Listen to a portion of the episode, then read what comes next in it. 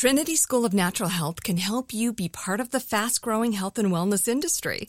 With an education that empowers communities, Trinity grads can change lives by applying natural health principles and techniques in holistic practices or stores selling nourishing health products. Offering 19 online programs that fit your busy schedule, you'll get training to help turn your passion into a career. Enroll today at trinityschool.org. That's trinityschool.org. If a new house is on your wish list in the next five years, grow your savings faster and experience your dreams with an Ohio Homebuyer Plus account from Kemba Financial Credit Union. A savings account specifically designed to save for a new home where you can earn 7% APY, a $500 matching bonus, and a $1,500 mortgage closing cost credit. Learn more at Kemba.org. Offer expires March 31st, 2025. APY equals annual percentage yield. Restrictions apply. NMLS 292230. Equal housing lender. Federally insured by NCUA. I'm Katya Adler, host of The Global Story. Over the last 25 years, I've covered conflicts in the Middle East, political and economic crises in Europe, drug cartels in Mexico. Now I'm covering the stories behind the news all over the world in conversation with those who break it. Join me Monday to Friday to find out what's happening, why, and what it all means. Follow The Global Story from the BBC wherever you listen to podcasts. You know you've got a comeback in you. When you take the next step, you're going to make it count for your career, for your family, for your life. You can earn a degree you're proud of with Purdue Global. Purdue Global is backed by Purdue University, one of the nation's most respected and innovative public universities. This is your chance. This is your opportunity. This is your comeback. Purdue Global, Purdue's online university for working adults. Start your comeback today at purdueglobal.edu. Thinking Sideways. I don't understand. Does not compute. You never know. Insufficient data to formulate a reply. What? Stories of things we simply don't know the answer to. Hey, everybody, and welcome back to the podcast. Thinking Sideways, the podcast, is the one that we are. Yeah. Not that other one you were looking at and decided not to download. You made the right choice. You they're, did. they are losers. Yeah. Exactly. I am Steve, as always, joined by my co-hosts. Joe. And Devin. So this week we're we're going to talk about a story that a lot of people probably know, but they may not realize how much debate there is around it. And it's it's a story that is who are the first people to settle the new world Yeah. and to Exactly. colonize it. Yeah, hot It off was- the heels of our like October Sleigh Fest, we're Yeah. just like taking a little bit of a. I think you know my next episode is going to be Something a that- little weird too, Yeah. a little Mhm. different. We're But just, uh, not full of stabbings and Yeah. Yeah, killings and there stuff there like is that. very little stabbing Yeah. in this. Which is So, great. Yeah. Very little of it. Uh, so why don't we just go ahead and hop right into it? So as Sure. everybody knows, in 1492, Columbus sailed the ocean blue. No. No, Yeah. actually, that's not where we're going. We're going much farther back in time. We're going to travel at least 11 to 20 some odd thousand years before today. Somewhere in that range. And uh, and of course, you know, like uh, we're going to get into all this, but who knows? Humans might have arrived on this on this continent 50, 60,000 years ago. It's it's hard to say, and Yeah. and and that's a that's a good point to bring up, Joe. Normally, as anybody who's listened to the show before knows, we always kind of try to tell a story, and then we talk about the theories, and then we kind of hash them out. But in this case, it's not really a story. There's no story. This theories. is all theories. So Yeah. this is entirely the theory section. Mm-hmm. And be prepared for a lot of science, you guys. Yeah, there's Yeah. there's a lot of science. I did a lot of googling to figure out what words meant, Mm-hmm. specific words. What I I've never even heard that word. Yeah, yeah. Oh, thank you, Google. We're not going to get too heavily into the boring details of DNA analysis and stuff like No, that. no, no, we're we're gonna keep this uh, at, at a high level because if Mm-hmm. we tried to go into this, this would be a eight hour discussion. If Oh, we really broke down into serious archaeological nerddom, which Yeah. uh, we just can't go there. and all Yeah. that good stuff. Yeah. But let's just say when uh, when Columbus arrived here, there were indigenous people, and maybe not all of you knew this, but there were indigenous people here. uh, yeah, when I was a kid, actually, there was like. Uh, you know, it's like a Columbus arrived here and uh, made friends with the the Indians and took some of them back to Spain with them for a tour of Spain. You know, it's like, of course, I guess he really took them back as slaves, but Yeah.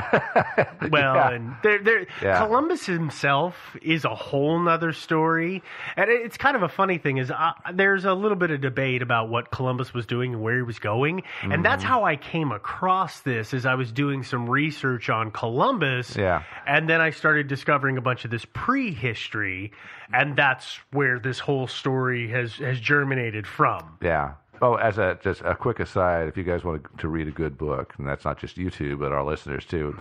I can't remember the author, but the name of the book is "The Last Voyage of Columbus," because because he came to the New World four times.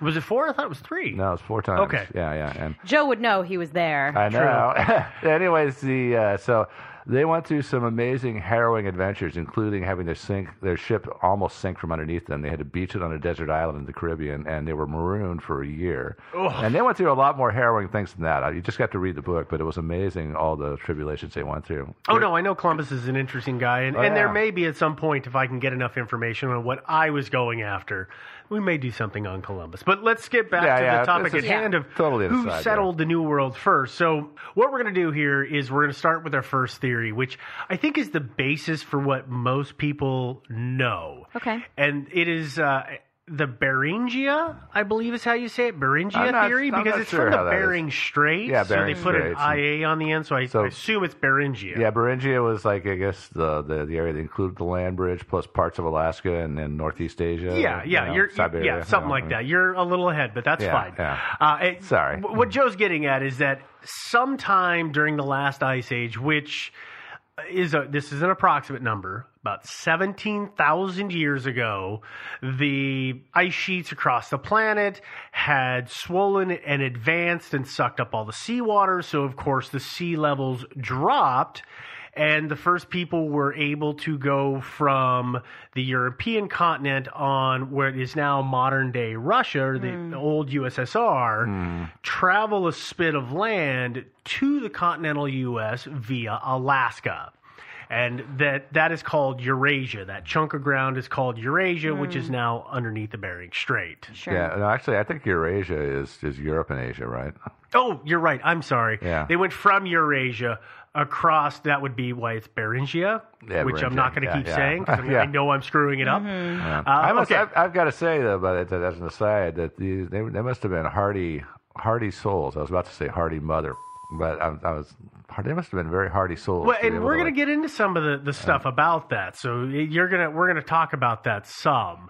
Uh, so here's here's what the theory goes, and this is again is probably the one that we've all learned in school. Oh, yeah. is that it was nomadic hunters who were chasing game herds that were in Siberia, and they chased it across that land bridge and got into Alaska, and then eventually they spread south through Canada and then into what is now the United States, and then eventually would make their way into South America. Mm-hmm. But I, uh, they they made their way through a gap in the glaciers that ran through. I I want to say it's through Alberta, but I might be wrong. I might Hmm. have that wrong. But there was basically a giant split between the two icebergs, and there was dry land. that was probably what we call the Rocky Mountains. Uh, it, it might have been. I'm not positive, but you know that that allows plant life to grow, which then attracts the animals, which then, of course, the humans would follow, and then they, that would dump out them out into the plains of the central United States. So this is where they're supposed to go. So this is also called, and this is the easier name, the land bridge theory Yeah. Yeah. which I think is what I'm going to use. The idea first came into existence in 1590, uh, and it's from a, a Jesuit scholar, and his name is Jose de Acosta. And he he postulated that this is how people would have made it to what they had deemed the New World.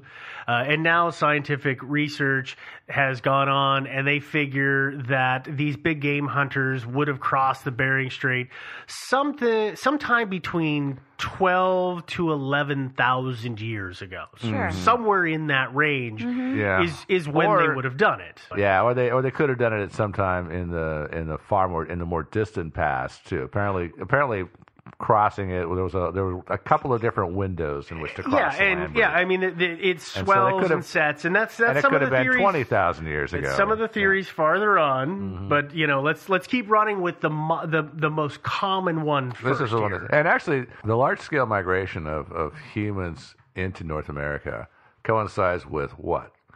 The mass extinction of like the woolly mammoth and the saber tooth. Oh, yeah, no, no, they- which is why I think uh, the the big massive immigration probably did take place at about that time. Well, and and there is evidence to that, but there's also some climate things that were going on. You know, the all, suddenly the iceberg is starting to melt, the global temperature is coming up. Mastodons, who are big, hairy, hairy creatures, are in warmer environments. They're not going to live as long. But that's Mm-hmm. that's a whole nother rabbit hole that we could go down. oh yeah, we're not. Yeah, no. This is a, but this is a I high mean, level the, the, discussion. the point is, is that you know they they would have crossed on foot, and they would have been walking across that sh- that land bridge to make it to that gap in the icebergs, and then get dumped out onto the uh, the western plains. Mm-hmm. So that is that is. In a nutshell, in a very simplified version, how that theory works and how everybody thinks that people first came to this continent and then would have eventually migrated their way down to South America. Well, that's what they hmm. taught me in elementary school, so obviously it's right because of everything they teach you in elementary school is the truth, the whole truth, and nothing but the truth. No, absolutely. Yeah, That is absolutely Are you about to tell me that that's not true? possibly possibly true.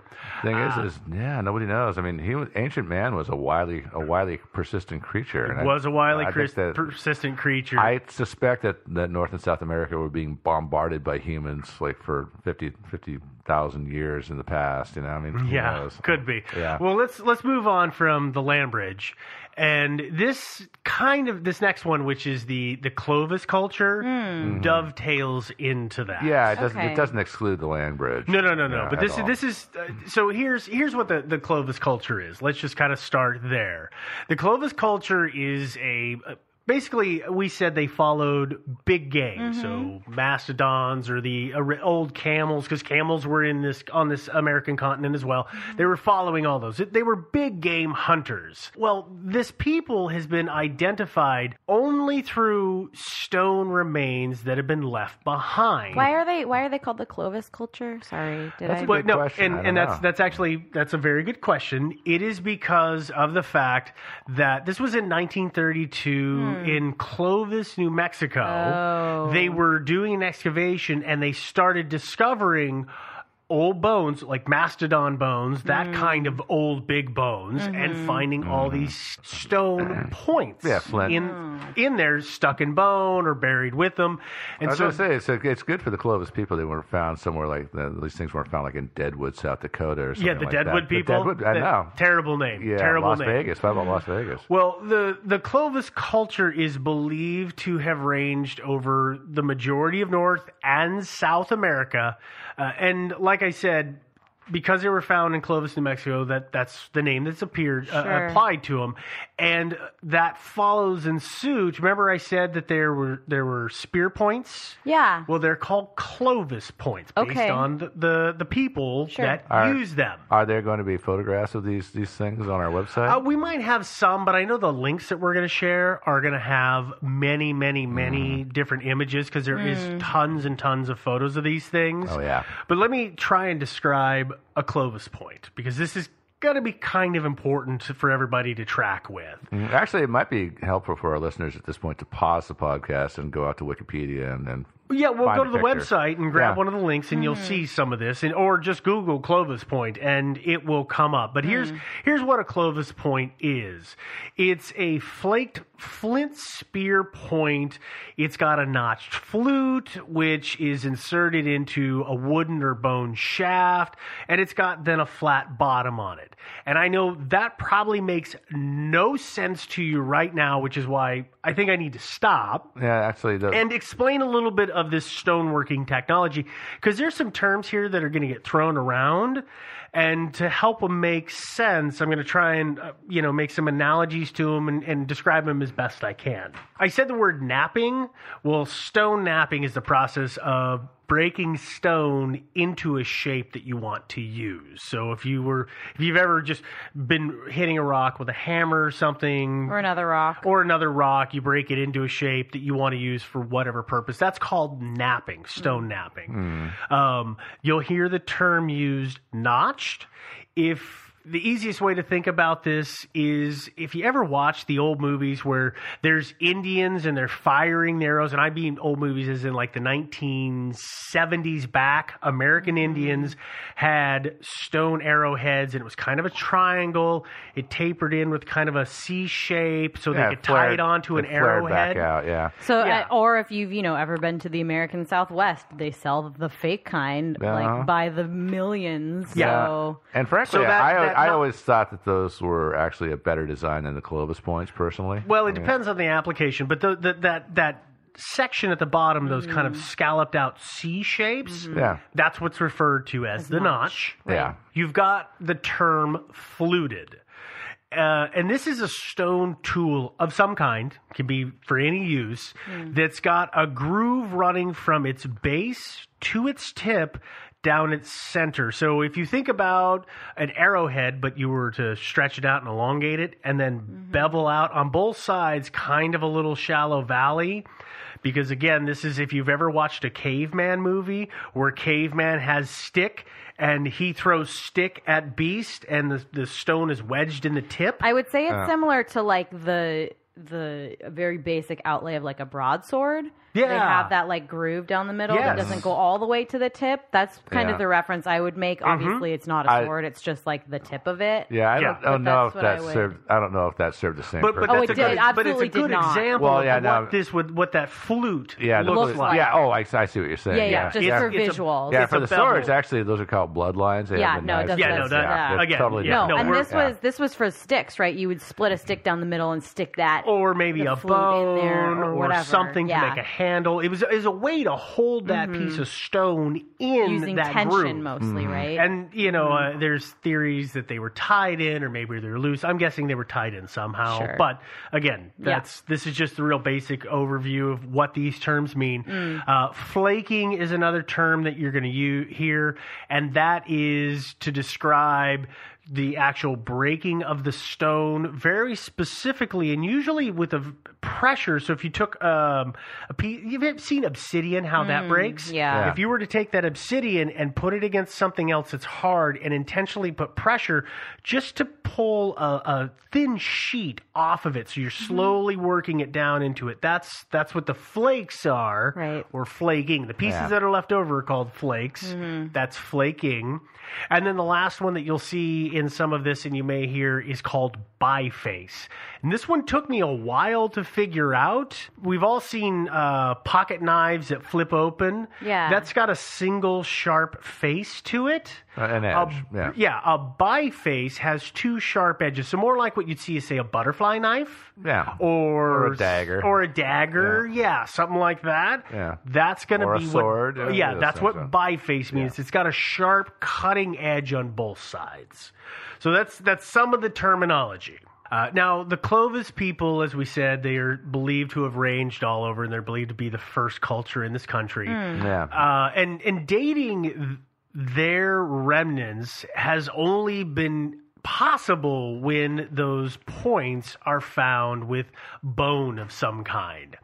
And right, because it's, you can't date rock. right because it's rock, Right. As as I vehemently We- argued yeah. before. Yeah. Uh, so when they do the carbon dating, that's how they're getting the idea of when those those things are from. Mm-hmm. And some of those these points were originally evidently quote unquote dated, but they've been reevaluated based on carbon dating of the the bones that were found. Mm-hmm. And that carbon dating is saying that they are somewhere between 11,050 years to 10,800 years before the present. So BP, mm-hmm. before present, or mm-hmm. BPE is now the new term, before Or, present for, era. or CE. Mm-hmm. BC, uh, yeah, BC. That's a BCE. BCE, BP. thank you. No, th- no, so this is BC or BP? This is BP, before BP. present. Yeah, so that would actually put them if they're that if they're that age, that would put them here after the because my understanding is that the the, the mass migration over the Bering bridge took place at about 11 to 11 11,500 BC. Well, see, this is this is Yeah. what makes this so a little bit convoluted. Is that there are multiple dating systems being used, Uh-huh. Yeah, and I. I have done my best to try and clean some of these up and reconcile them. But some people use the BC, the BCE, the radiocarbon date BP. So it gets a little difficult, and some just say years old. Yeah. So I've I've kind of tried to suss some of that out, and and in what we're reading here today, the three of us, it's not always clear because I couldn't ever get a clear answer. Well, on and it, let's but it's- also it's tough. keep in mind that these are artifacts that were found in like New Mexico, Which right? So it would it's take not a while like it was like the first point Yeah, of contact. Yeah, you know? I would imagine it took you know hundreds of years to Yeah. meander down. But that yeah, I mean, you know, so it, it's a little, it's a little iffy. That's Yeah. one of the things, right, about this whole story is like there's just Yeah, so well- many different little bits. It's just it's it's unknown until a little later on in the episode when we solve the mystery. Uh, it's, it's there's a lot of theories out there. Yeah, well, and and let's move forward. So we talked some about the Clovis people. Now let's talk about some of the evidence that supports that maybe they were the first. Hmm. Uh, in 2014, and bear with me because there's a bunch of science terms in this one Ugh. sentence alone that I will then explain. Yeah.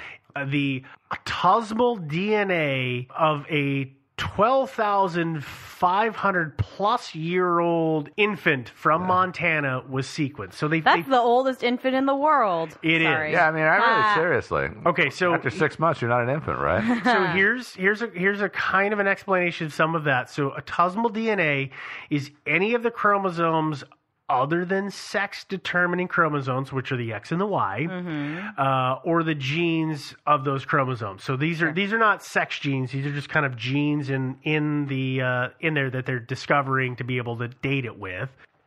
That particular infant is referred to as Anzick one. Okay. Um, and it was found near several Clovis artifacts. Okay. Yeah. So they're they're they're postulating from that that the two must be tied together, which kind of makes sense.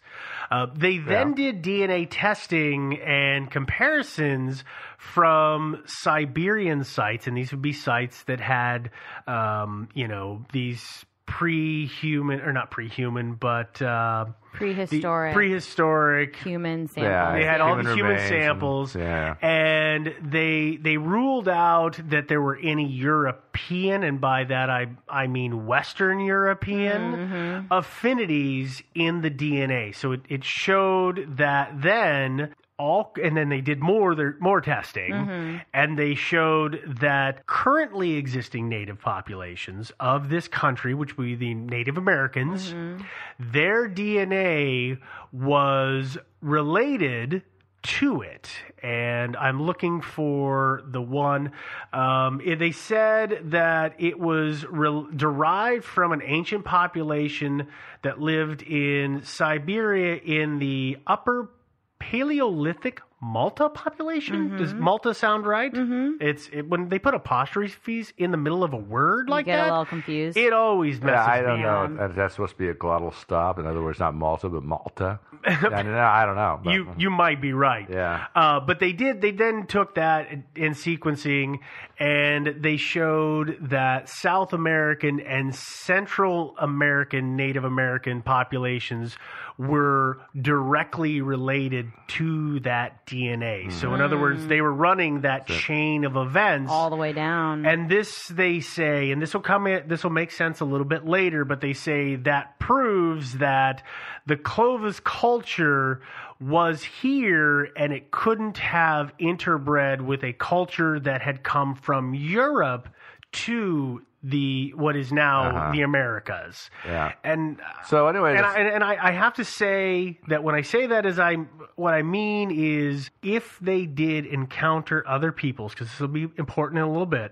If they encountered other people, basically means they didn't breed with them. They killed them. Probably. Or kind of the they did the something, but no, br- no interbreeding happened on any big scale. So, so but that's an important thing to remember for later on. So this would suggest then that uh, if if this Clovis, this baby who was more closely related to Central and South American Indians Uh-huh. than to North American Indians, the population that we have today, this sort of suggests that the Clovis people maybe didn't so much die out as just move south and maybe a new well, a new, more aggressive they, population they are pushed in related from the to, north. They are related to the Indian cultures, the, the American Indian cultures that were in the eastern seaboard and the northeastern seaboard. But what it what it seems to indicate, I've seen some some graphs of the or some maps of this. It seems to indicate, to simplify it, that they headed south they hit what I would guess was somewhere around Texas to Mexico, and one group kept heading south, and the other group headed east. Uh-huh. And then they and then they went east, hit the sea, and then began to head north again. So there's a divergence in the gene pool because of that. Mm-hmm. Now, again, this is very theoretical. I, I don't understand the gene sequencing and how all of that works. You uh, don't? That's what I understand it to me. I mean, it's pretty freaking cool. But I agree. that they can figure out that they must have diverged somewhere like that. But farther than that, the science Yeah. is a bit beyond me. Yeah, I think it's uh, a bit beyond everybody because the problem with it is, is that you're working. They even if you're a super expert on this stuff, you're still working with very fragmentary ep- evidence. Yeah. Well, and and here this will actually bring us into the next thing that we've got for the Clovis theory, which is problems with it, because if we think that whatever people it was came across the land bridge around 12,000 years ago, that means that in a thousand years they had managed to hit, head all the way south, populate that whole area, and then spread east into the eastern seaboard of the continental U.S. and then go up, which is a really fast migration It is in my although- mind. Well, yeah, because uh, although there there are, there are answers that there are theories that explain that too, right? Well, there there are some theories Well, that there's- explain there's, a- that. there's one theory at least. Yeah, there that is. But that. here's here's another issue with uh, the, the the Clovis first theory or the Hmm. Clovis people theory is in 90, 1997, Hmm. uh, there was a, a bunch of authorities. I, I'm assuming these are archaeological authorities. I'm not Mhm. exactly sure who those authorities were, but they inspected Monte Verde, which is in Chile. It's a site in Chile, Mhm. and that site had signs of human settlement, and it was dated at 14,800 years ago Mm-hmm. which is an issue because if these people came across the land bridge somewhere between 13 to 11,000 years ago, then how the heck did they get all the way south 2,000 years earlier? So there's a big issue with that. Mm. I get. I mean, I guess part of the problem here is this whole like.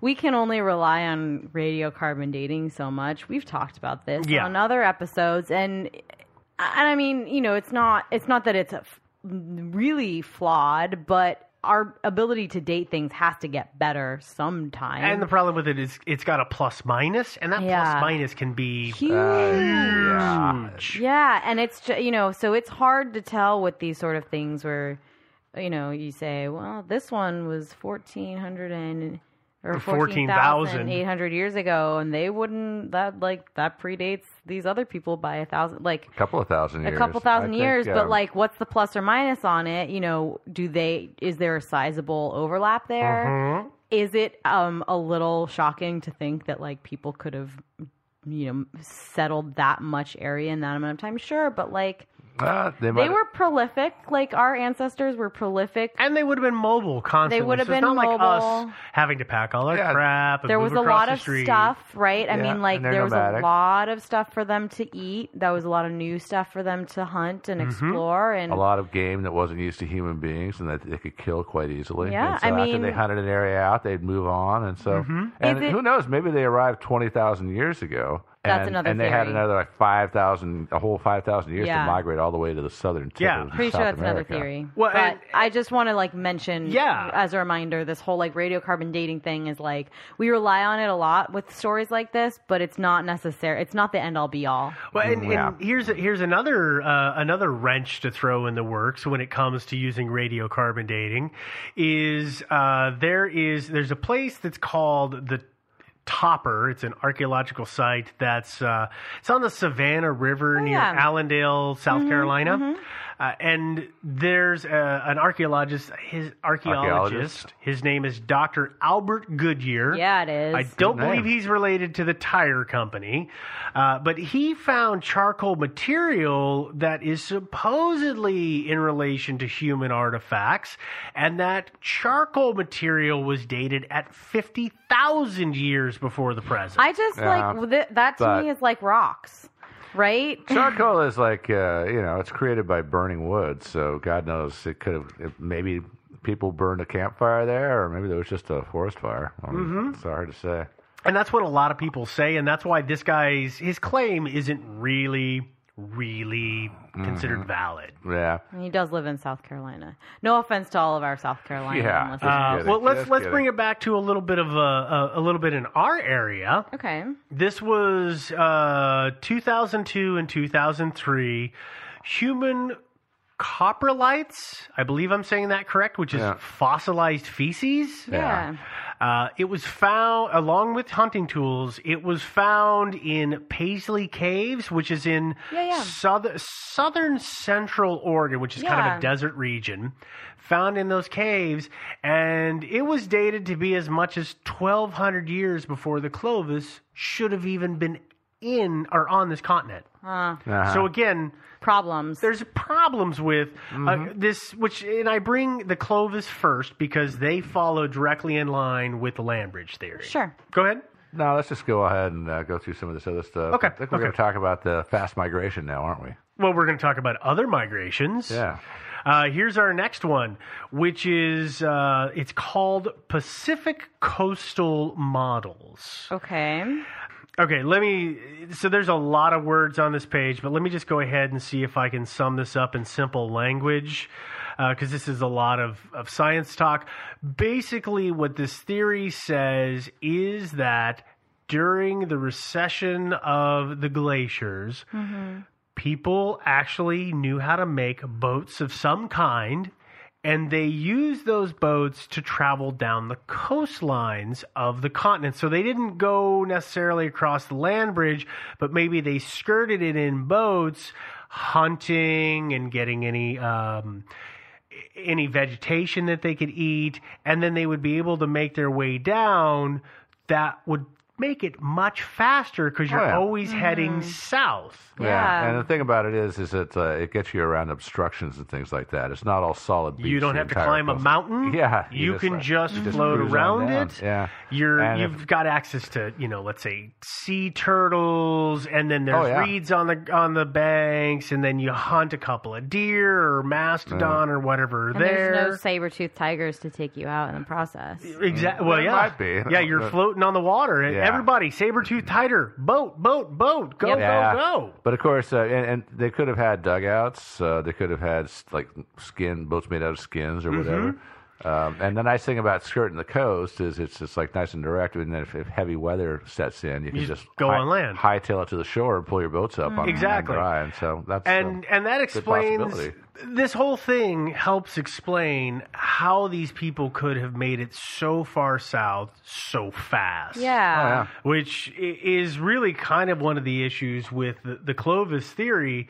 And again, they're they're able to use the, the ecosystems that are both marine and land based, uh, and it also you know explains how they got so far south from the Bering Right, Strait right. to what would be places like I talked uh, we talked about a little bit, which is Monte Verde, which is in southern Chile, Mm-hmm. and there's another location which is in western Venezuela, which I believe is Taima Taima.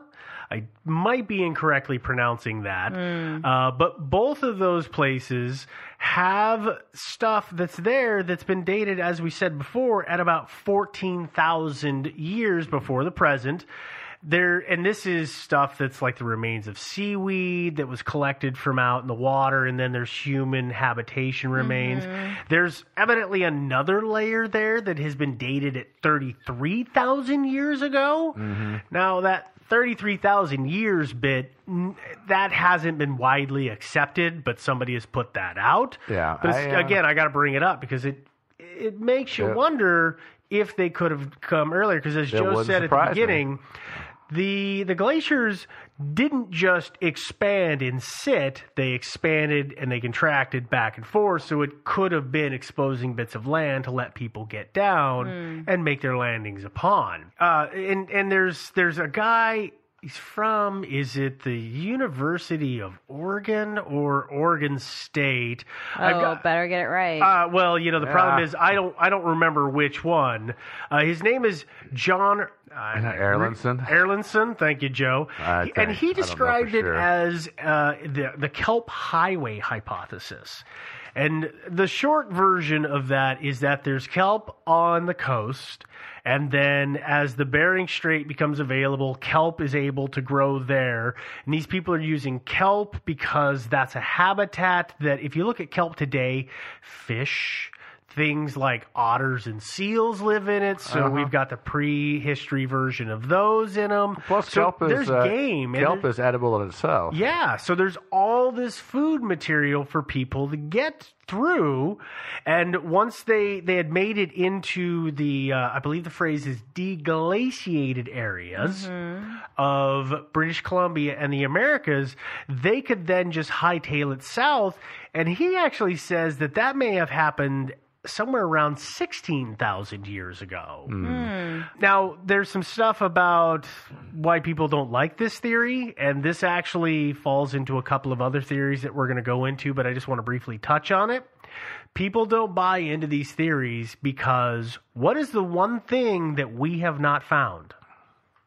Boats. Mm. Yeah. We haven't found a single boat. Yeah. Okay, well, there's there's two reasons for that in my mind. Is either one, they're boats that are made out of hide.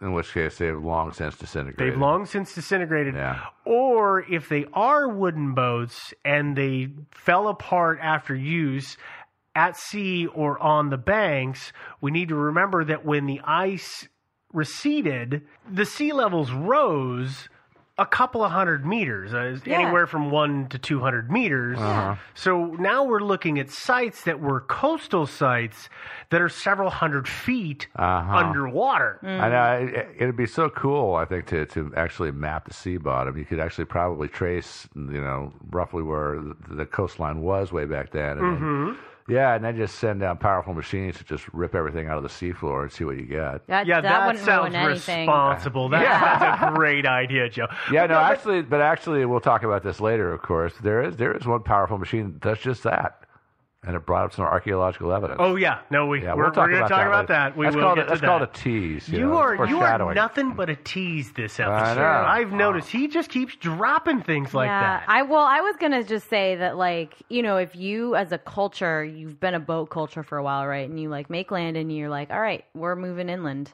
Mm-hmm. Like, this looks like a great place. We're gonna stay here. What do you do? You take your boat and you reuse it. Yeah, It doesn't Yeah, like, just because we haven't Yeah. found a boat like one single canoe or whatever it was. That doesn't mean that they didn't exist because I mean, you know, if you've got a really well tanned hide that's like survived for a really long time, super waterproof, you're not gonna just like leave it. You're gonna mm-hmm. take it with you. Well, Well, the You're other thing make about something it is else out too of is like I mean, if you decide to go inland and, and you decide to just abandon your boat, what happens at the at the ocean at the seacoast is that things deteriorate more rapidly than they Yeah. do in, Yeah. in, in inland. Well, And- let's also take a look at boats that wooden boats, and I mean by full-on wooden-hulled boats Yeah. that have sunk. That we have found hundreds of years later. Yeah, they're not great. They're barely there sometimes. Yeah. You know, even in the best of cases, it's not perfectly there. Now we're talking about thousands of years. So no wonder that we can't find that record. yeah, so I, I'm not bothered by the fact that we haven't Yeah. found boats. No. Absolutely. Uh, so we've got uh, we've got kind of a, a related theory here. Okay. And it's uh, I believe the way they've got it's titled from all the research that I did is it's the uh, the Paleo Indians of the coast from the Asias. Ah, the Okay, so- Asia's okay. Yeah. A- And this is again, this is another boat theory. Okay, this says that people from the coastline of the Kuril Islands, I believe I'm pronouncing that right. Again, this is full of words I don't know, but these islands are on Southeast Asia and Japan, uh, and then they they extend north across the Asian continent, and eventually, if that Bering Strait happened to be exposed, they would then run all the way into Alaska and down to the coast. So they were good. basically again skirting that area that kind, kind of, of, uh, kind of actually is, is sort of an extension of the previous It, theory. it- It's yeah, like it really is. Uh, the the thing about this is, and Joe, I don't know if you can pronounce this better than I. Is it the Haida or Haida Nation? I have no idea. I'm gonna go with I'm gonna go with Haida. Haida Nation. I'm, that's a coin flip, though. Yeah, it is a coin flip for us, unfortunately.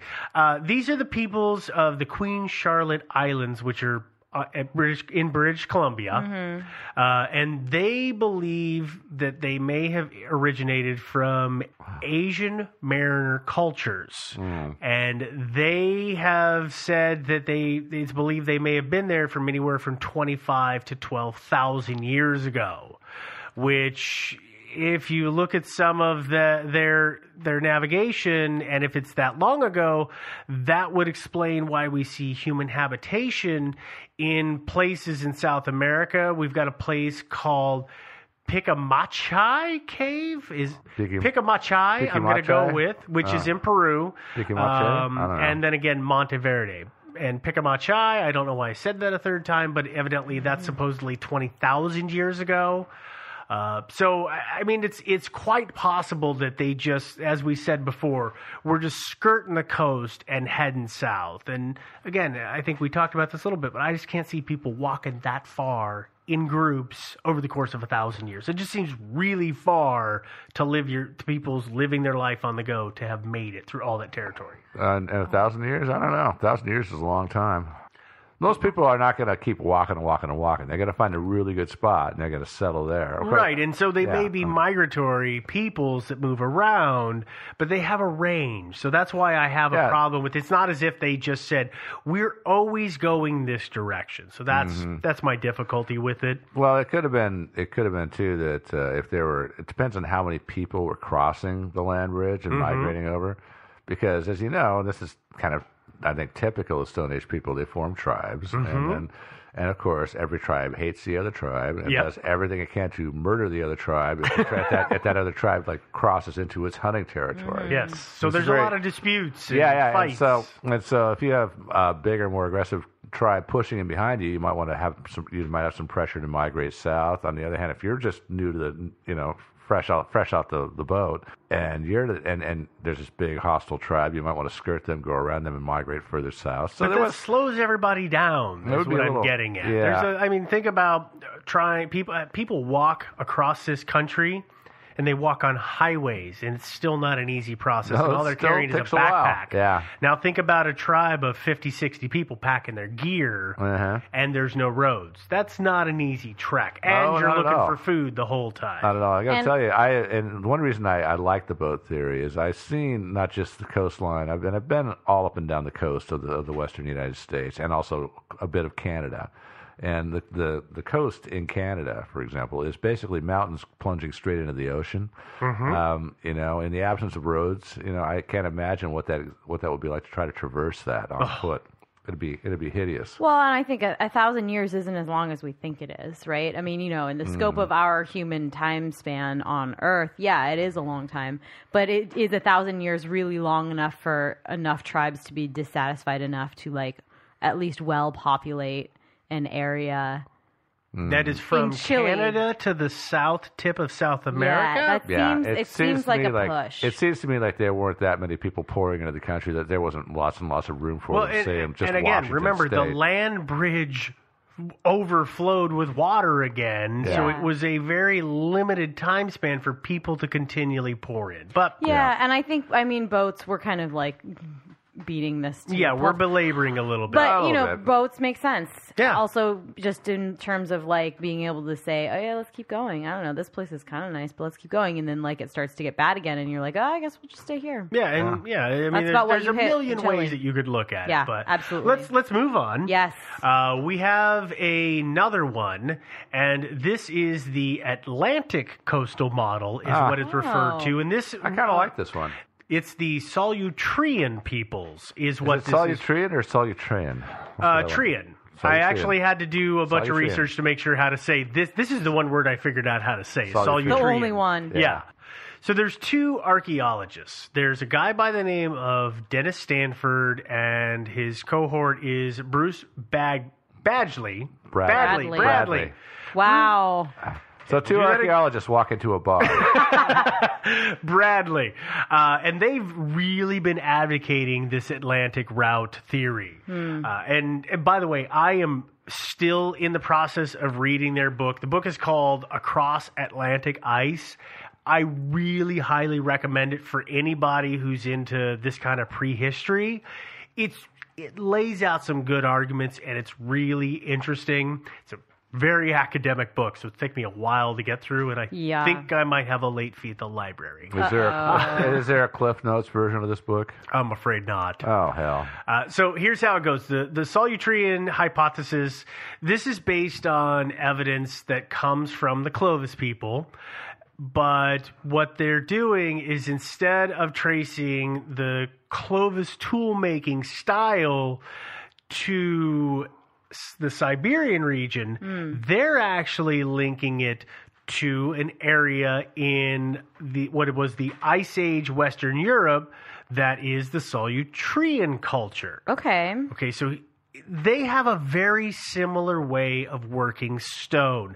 So they're mm-hmm. knapping stone, they're mm-hmm. flaking it, they're making biface stones, but the difference is is that where the Clovis kind of had the bottom of the point was flattened off, hmm. the the Solutrians had it more of a tapered point. If you think of almost like a diamond elongated, Essentially, it's like a, if you think of a dagger blade, it's like it's, they look kind of like a double-ended dagger blade. Yeah, like it's got two of. points to it. yeah, that's a, that's a good the- way to to to describe it. Which is one of the things I was I was wondering about is because when I look at the Solutrian Solutrian flint points, I they don't look that similar to the Clovis points to me. I agree with that actually. Yeah. Looking looking at them right now, in fact, on my Yeah. phone. Here's here's what's th- what's so hard about this. When they look at the knapping style, the stone knapping style that is done, and the flaking, and I'm, again, I'm going to do my best to explain this without pictures, but there's a way that you can take a piece of stone and you can put it against another one and push, and instead of just making a shard come off the side, you can actually crack it and roll it in a circular fashion so that, remember the biface? Yeah. It goes mm-hmm. from one face, rolls and makes a rounded shape, and then pops off the other side. Nice. And, and that gotta- that that way of making these tools was very indicative for a long time of the Clovis people. But they've seen that same style in the Solutrian people's stones. I just, I guess I feel like. and nobody else was doing that. Yeah, okay, Yeah. maybe. I don't Well- know. It's just like uh, uh, to think that only one culture of peoples could ever develop this technology on their own, Mm-hmm. independent of each other, is kind. Mm-hmm. It's a little, uh, like a little bit of hubris, right? Well, and and I, that's one of the things that I I had put in my notes is I wonder if uh, synchronicity is the the word that I think of, but there's another word where two or three people all come up with the same idea right around the same time. Yeah, I mean, you know, it's this whole like the argument that ancient UFOologists use, like for the whole alien thing, right? Is oh well, all these pyramids started cropping up at the same time. It's like, well, yeah, because like people are evolving at the same time, and like people are people, and yeah, we have different ideas about things sometimes, but like culturally. You kind of just evolve these ideas, and uh, you make pyramids, and they look a little different, and you have like slightly different techniques. But it's a thing that a culture develops because we are all humans, and we are all very similar, despite you know what you were told as a child that you're like a unique snowflake. You're not. Yeah, You're I know, not. I know, I You're know. a human being, and like you have the same thoughts that everybody else does, and you go through the same things. And so for me, it's that sort of thing where it's just like, okay, uh, yes, on the one hand, it is a, a little odd, but on the other hand, it's not that weird. 'cause No, there's- because actually, when you think about it, too, there, there's only so many ways to make an arrowhead or a spearhead. That's true. And that is a very Only- good point. Yeah, there's only yeah. So, and I think we've exhausted them all. Well, yeah, and, and that's the thing. The, the, the one weird thing is that there is such a huge distance gap because that style is seen in the Clovis and it's seen in the Solutrean, but it is not seen in anywhere in Asia or the Siberia regions Mm-hmm. around the same time. So it's it's independent on a continental scale, Yeah, which but- is what they're pointing at. Now, now I understand mm. that. I just want to bring that out because there's some things that that kind of shoot some holes in this theory. Well, and I guess I'll just like point out again that if it is in fact even a continental thing, right? Is that well then maybe that has to, more to do with the way that the stone in the United States or the like continent of America breaks than the stone in your. I mean, who is, knows? I believe, is the, the, the general name of the stone. I might be wrong on that. I mean, but that stone does come up in different areas. It's naturally occurring. yeah. So I don't know. It just yeah, it's very hard to say. knows?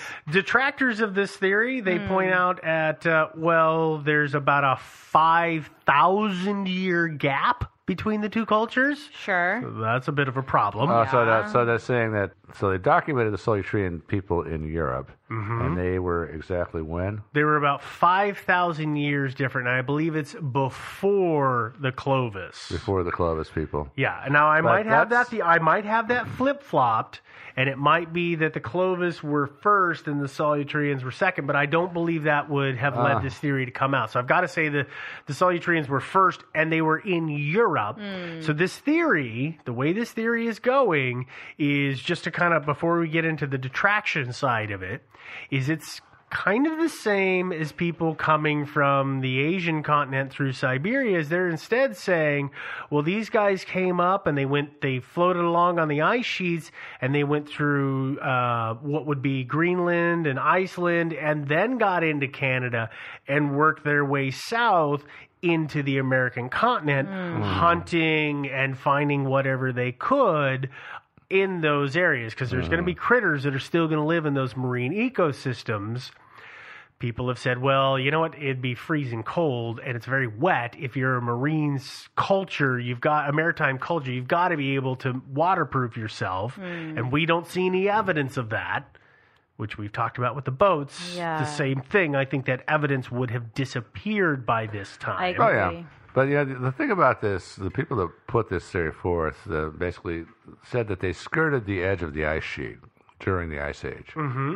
And uh, the way I see it, before the ice age, they could have actually made their migration. I don't know if you've looked at a map of, of the North. Oh no, it's quite possible. They're saying Yeah, it's, you can- they're you- kind of playing in a gray area. Yeah, you can hop from like say say Britain to Iceland or say Scandinavia to Iceland. It's not that far apart.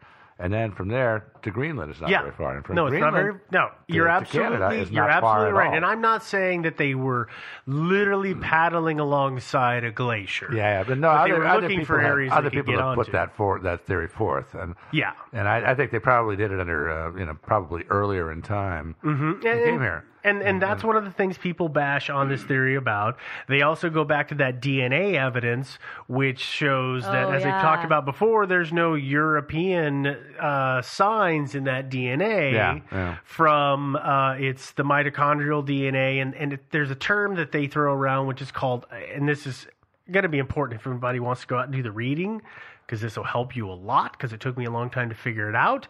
Is they will use the term haplogroup, No, hap- halogroup, haplogroup. I think it is. haplogroup. Thank you. Haplogroup. I cannot Yeah. say words today that are scientific. Yeah. Basically, what that means is that is people who descend from a common ancestor. This is what they do the testing for these days when you like say, "Oh, the son of a son is gonna like do the mouth swab," and then you like Mhm. be able to track your. That's that's yeah, what they're tracking. It's a se- basically Yeah. yes, in a very simplified version. Well- yes, over thousands of years. this crazy science. The only way I can even like mildly comprehend it is by like simplifying it I to know. the lowest common. Believe me, I've done the same thing. Yeah. So here's now. You remember I talked about uh, Stanford and Bradley? Yeah. Yeah. They came right back with a bunch of issues to throw at the land bridge theory that we talked about in the beginning. Mm. Yeah, the Clovis culture. Yeah. Yeah, and there's actually some really good points that they bring up. Uh-huh. The first of which is the You're in the uh, middle of an ice age. It's going to be friggin' cold. Yeah, so you're in the northern hemisphere.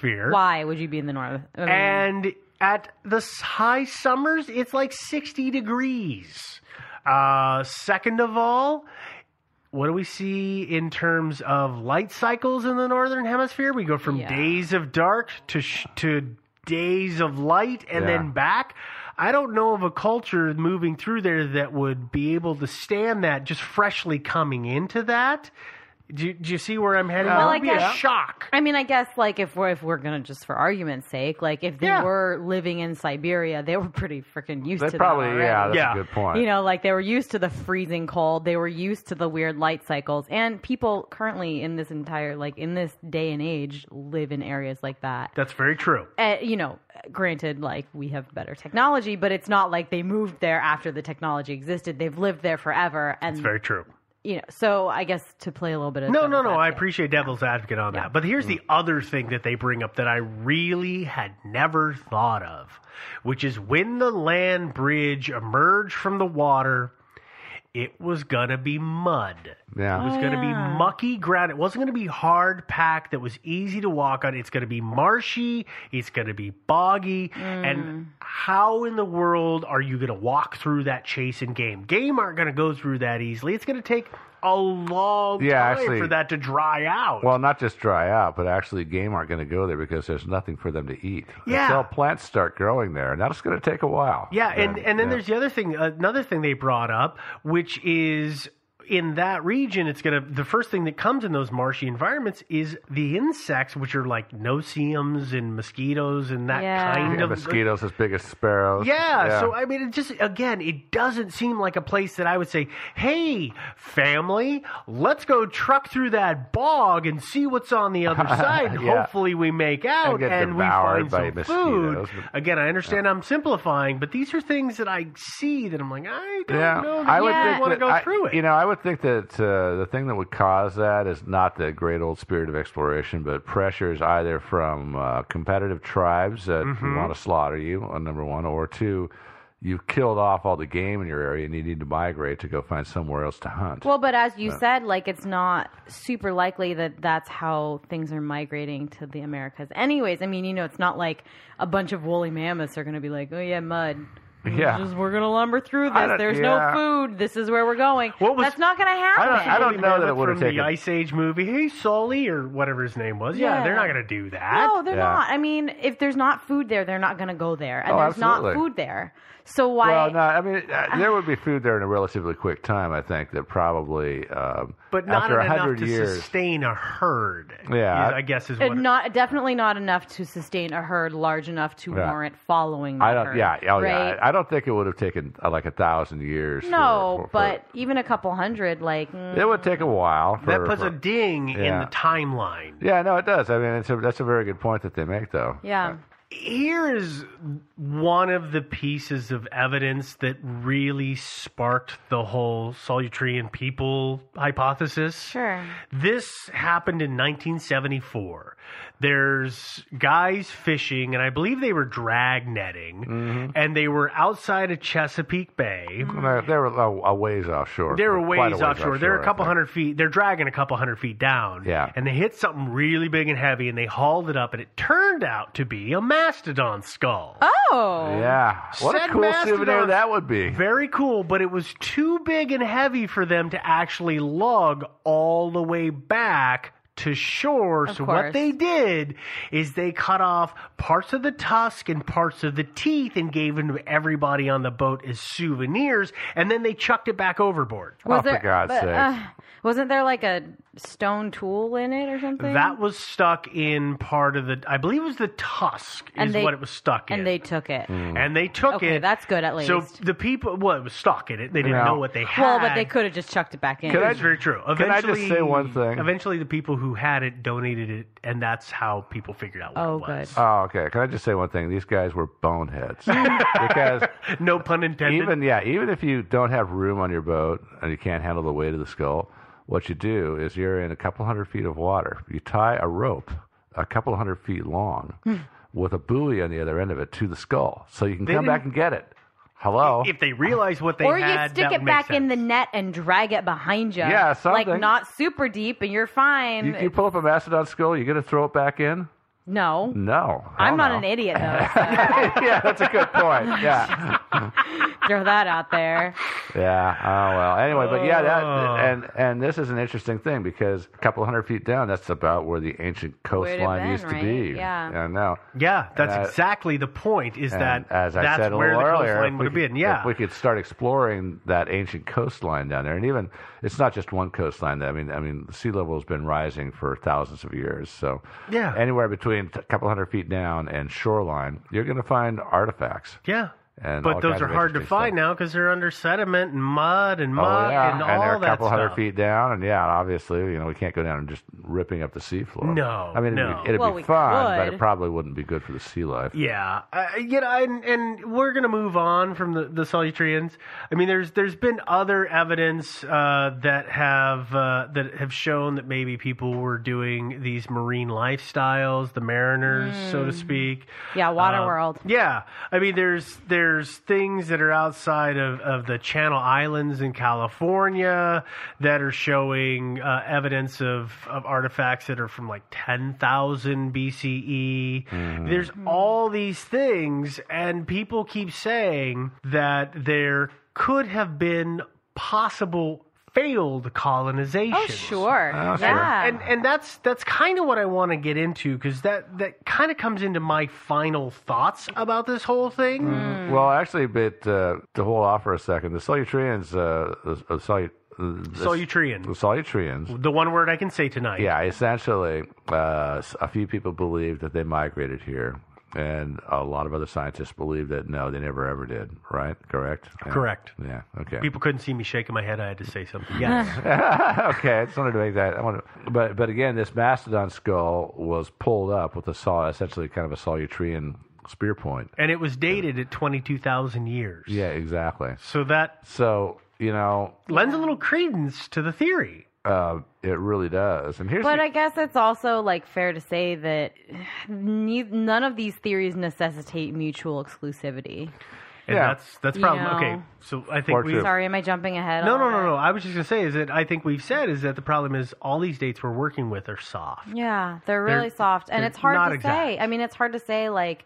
Yeah, it's totally possible that like the Solutreans came over and tried to colonize, and we have like all this inf- Yeah. information. They like survived for a couple hundred, couple thousand years, and then just died out. Mm-hmm. Then Or- Clovis culture was more robust. They were going down the, you know, sailing down the whole shore, and they colonized, and they were way more, and they are actually kind of what the true natives are now. You know, I think it's there's just so many different like, well, it could be a mix of this and this and this. well, or- given that given that what what things were back in those days, I think if the Solutreans came over and then say the Clovis people showed up and wanted their land, they, they would have exterminated the Solutreans too. There's always a possibility. I mean, they- War. Right. they That's and have- that's one of my things I was yeah. going to get at is yeah, war. They And- could have literally wiped them out Absolutely. and or enslaved them. Yeah. And by enslavement, I mean Killed truly did not breed. Again, I talked about this Mm. before. There was no interbreeding, or Yeah. almost no interbreeding, enough that that, that gene pool can't be detected. Yeah. yeah. There's also the possibility that, and this is out there, and I know I'm completely making this up, but I'm just, you know, as my brain was spinning on this story. Hmm. It's possible that these cultures met, and as we said, we've got the master slave relationship, Yeah. or we could have the god and worshiper relationship where one culture shows up and they are so dominant and they somehow key into a culture that that other culture is subservient and therefore they just never stay in the gene pool. It's also possible that I mean nobody's ever talked about this. What if one of these cultures practiced some form of cremation? Uh-huh. Yeah. We've never Yeah, we've never seen that. That's what I was thinking. Is like they haven't found remains. There's there's a couple of things. I mean, the Solutreans, uh, we've never found any DNA evidence that they are were actually here. Right, because there's no European but, DNA. But what you're what you're talking about is absolutely correct. I mean, a lot of cultures, like say in India, for example, they burn corpses. But uh, there's another thing. There, and I have two words. There's two words here: Kennewick man. Have you heard? You've heard of Kennewick Yeah. Man, I'm sure. Yeah, yeah, yeah. So Kennewick Man, uh, found uh, just very recently along the shores of the Columbia River, not that far away in Kennewick, Mhm. near Kennewick, Washington, is apparently from the shape of the skull and the facial features and everything. Uh, anthropologists have decided that he was not at all related to any any American Indians. He was probably most likely from a Polynesian island, and so that would that would evidence to me indications of a migration not just from eastern Siberia, but also from Polynesia, Mhm. or from Right. perhaps the people Right. who went on to to populate Polynesia, because of course Polynesia was populated by people from the, the, the Eurasian landmass.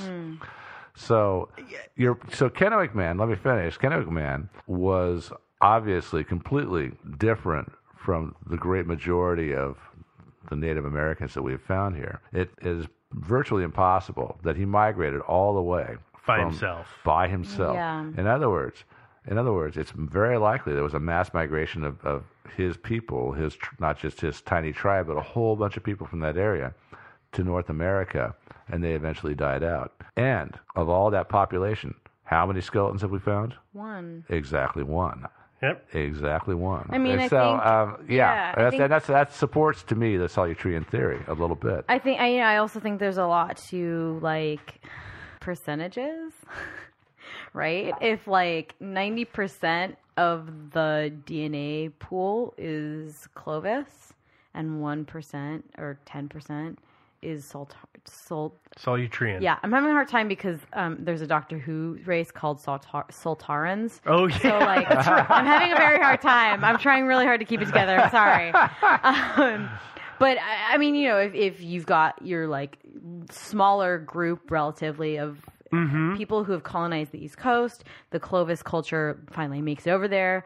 They realize, like, yeah, okay, maybe they like slaughter most of the people or not all of them. But even if you start breeding, if there's only like 10% of the population over like however many number of generations, which would be a high number of generations, if you're mostly breeding with Clovis culture people, that like that DNA is essentially going to disappear. It doesn't like sustain itself. I mean, there's no way our DNA testing is not so advanced that we could be like, yeah, oh yeah, and there's this one percent that's unidentified. We don't know. It doesn't Well, matter. And, I mean, and that also would help. What you're talking about Yeah. is, is saying that the Solutreans were there, and then there was some interbreeding. Yeah. That would help explain why the peoples of the eastern seaboard of the Americas, of the of the United States, Have you noticed how they talk Are- kind of funny compared to the way we talk here? Nice try, Joe. Uh, they are on a genetic level slightly different than the peoples from the western coast. Yeah. But the people from the western coast are very, very similar to the people of the South Americas. Yeah. So I- that tells you that there's a divergence somewhere, and there's got to have been some introduction of something different. right. Mm-hmm. That's that's so I I, Yeah. I totally agree with that. I totally agree with Joe that uh, it, it just cracks me up that all the academics are fighting, Hmm. fighting over it is this one people. When I think Joe hit the nail on the head that it is very possible That was all that there kinds was of different. multiple cultures Oh, coming yeah. in at Yeah. multiple times. And I think the reason that this so intrigued me is that it shot so many holes into what we all learned as kids, which Oh, yeah. was caveman walked across the land bridge chasing mastodons. I think that's all, the, probably the only theory that we can like pretty securely discount. Oh, yeah. point. I mean, right? Like at as this the, point, as the sole source of Yeah, of- there's no of way. people. There's Yeah. no way. It, it's possible that at the end the land bridge may have been solid enough Hmm. for people to just make that solid trek, but I personally think that what I don't care which side, whether it be the Atlantic or the Pacific, Yeah. I think that peoples had to have come here by boat in some form. It's the only way they could have traveled fast enough from Yeah. what we have available. Most likely, you know, I it, and I don't think it's going to happen, but I think it'd be really fascinating to actually go down. I mean, that that stuff, uh, the land bridge is still there. It's underwater. oh yeah. It's underwater. It would be really cool to go down there and just troll around. I mean, I, I, for one thing, I'm interested to find out how long it was above, and